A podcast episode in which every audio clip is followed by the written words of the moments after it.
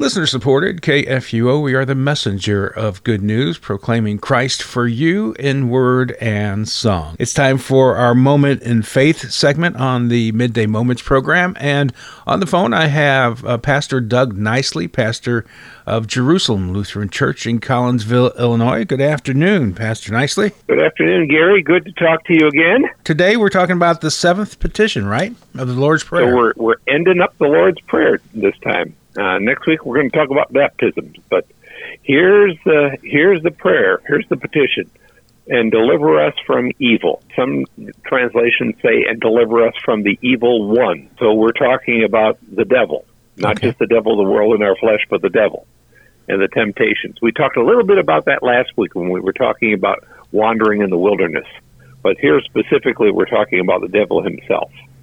And of course, our old friend Martin Luther has some comments to make. So let's uh, ha- start out with him talking about what happens when the devil tries to find us at our most vulnerable position. This petition includes all the evil that may befall us under the devil's kingdom poverty, shame, death, and, in short, all the tragic misery and heartache of which there are so incalculably much on earth.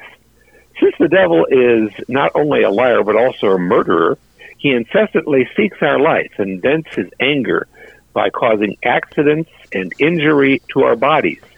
He breaks many a man's neck and drives others to insanity.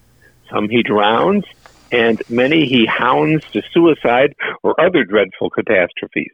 Therefore, there is nothing for us to do on the earth but to pray constantly against this arch enemy. For if God did not support us, we would not be safe from him for a single hour. Imagine, he wrote this 500 years ago, and it sounds so much like the world in which we live. It sure does. Yeah, a little bit more. It's also valuable for us to know every hour that the devil is a defeated foe. He knows the scripture as well as any preacher.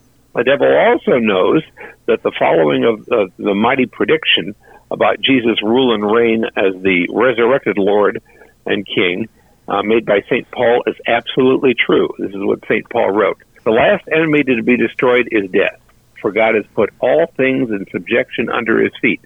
But when it says all things are put in subjection, it is plain that he is accepted who put all things in subjection under him. When all things are subjected to him, then the Son of Man himself will also be subjected to him, who put all things in subjected under him, that God may be all in all. So the point here is that he is defeated because Jesus defeated him himself, and uh, when he was resurrected from the dead. And that's a wonderful chapter. I don't know if you've ever had the chance to do any study on this. First Corinthians 15 talks about the resurrection, and it's just a wonderful chapter to describe for us why the resurrection means so much to us especially when it comes to defeating the evil foe. You know, here's a question I was thinking that a listener may have. If the devil mm-hmm. is defeated, why should we worry about the devil? I'll get to that in just a little bit. Okay. Let me take it a step at a time. First step I want to take is uh, quoting from uh, C.S. Lewis' classic volume, uh, The Screwtape Letters. You remember that book? Mm-hmm. Notes left behind by a senior devil as he advises his apprentice while the patient is being tempted, and the patient is a human. Screwtape advises Wormwood about how to proceed. And I just love this quote. This is one of my favorites. He says, Your patient has become humble. Have you drawn his attention to that fact? All virtues are less formidable to us once the man is aware that he has them. But this is especially true of humility. Catch him at a moment when he is really poor in spirit and smuggle into his mind the gratifying reflection, by Jove, I'm being humble and almost immediately pride, pride at his own humility will appear. If he awakens to the danger and tries to smother this new form of pride, make him proud of his attempt, and so on. Though as through as many stages as you please. But don't try this too long, for fear that you will awaken his sense of humor and proportion, in which case he will uh, merely laugh at you and go to bed. And that's pride. from the Screwtape Letters, uh, number 14, right? Right. Uh, pride in our own humility. Isn't that interesting? Yeah. That he can even he can even do that to us. To answer your question, I want to quote from the book of Revelation here because I think this is an important point. Now the salvation and power and kingdom of our God and the authority of his Christ have come, and the accuser of our brothers has been thrown down, who accuses them day and night before our God.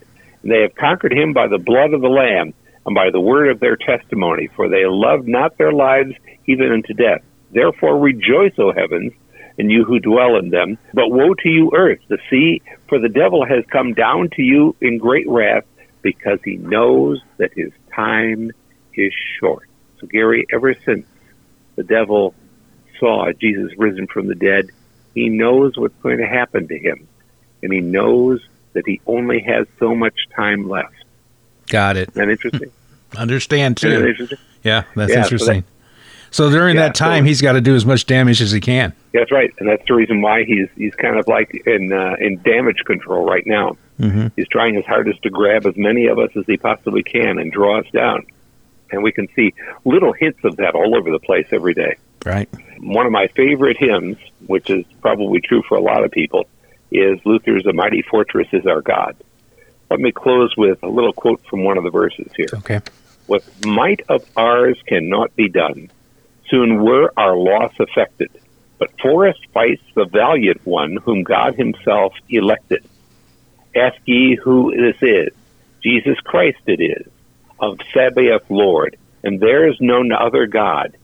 He holds the field forever.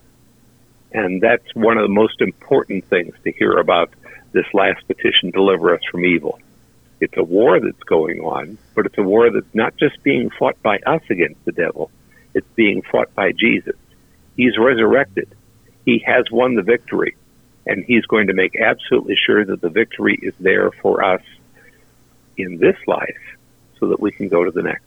Could you lead us in prayer as we conclude our program today? Sure. Lord, help us to take the presence of the evil one seriously, but help us also to take his defeat and end seriously. For we pray in the name of Jesus, our risen and reigning Lord and Savior. Amen.